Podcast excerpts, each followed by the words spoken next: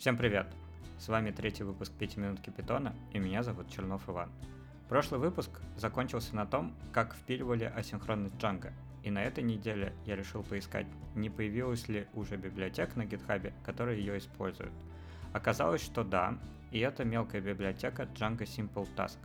Исходя из названия, понятно, что она занимается асинхронными задачами. Но зачем нам еще одна библиотека, если есть Celery, PythonRQ и Dramatic?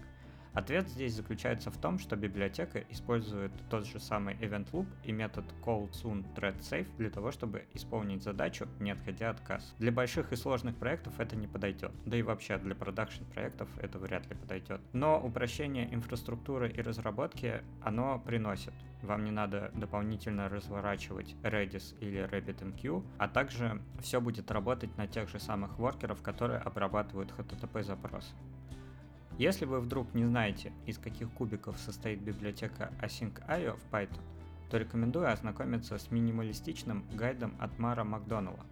Мне понравилось в этой статье не только то, что объяснено, чем отличаются карутины, таски и фьючеры друг от друга, но и то, что проведены примеры самых полезных функций из данных библиотеки.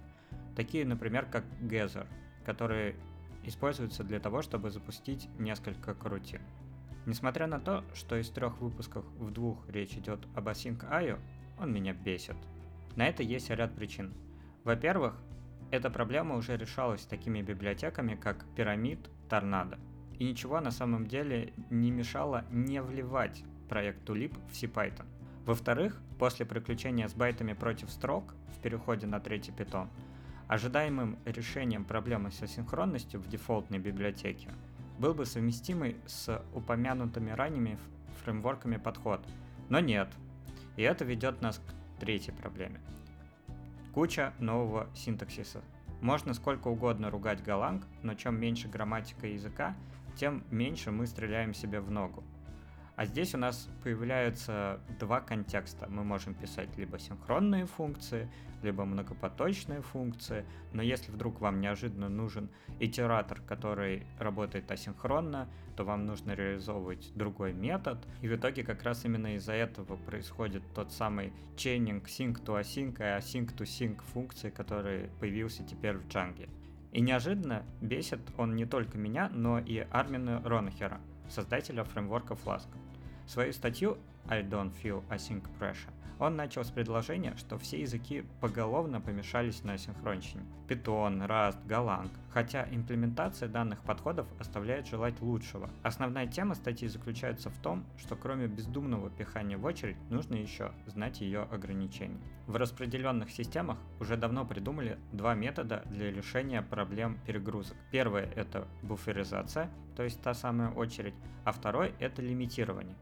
Если система и так знает, что не сможет обработать запрос, то лучше дать ответ как можно ранее, вместо того, чтобы потом дебажить проблемы медленных соединений. Кажется, именно из-за медленных соединений появились всякие трейсинг-тулы типа Jaeger'а в Uber и так далее. Так что это действительно большая проблема. Проблема asyncio заключается в том, что он представляет только буферизацию из коробки. В то же время, когда нам требуется ограничение нагрузок, вся логика остается на стороне разработчика. Это, конечно, хорошо ввиду своей гибкости. Но допустим, мы знаем, что у нас есть пул коннектов к базе из 50 соединений, и мы решили, что надо ограничить входящие запросы. Как мы это делаем? Мы используем семафор, входящий в пакет Async.io, с нужным количеством ограничений. Но теперь получилась еще одна очередь перед очередью.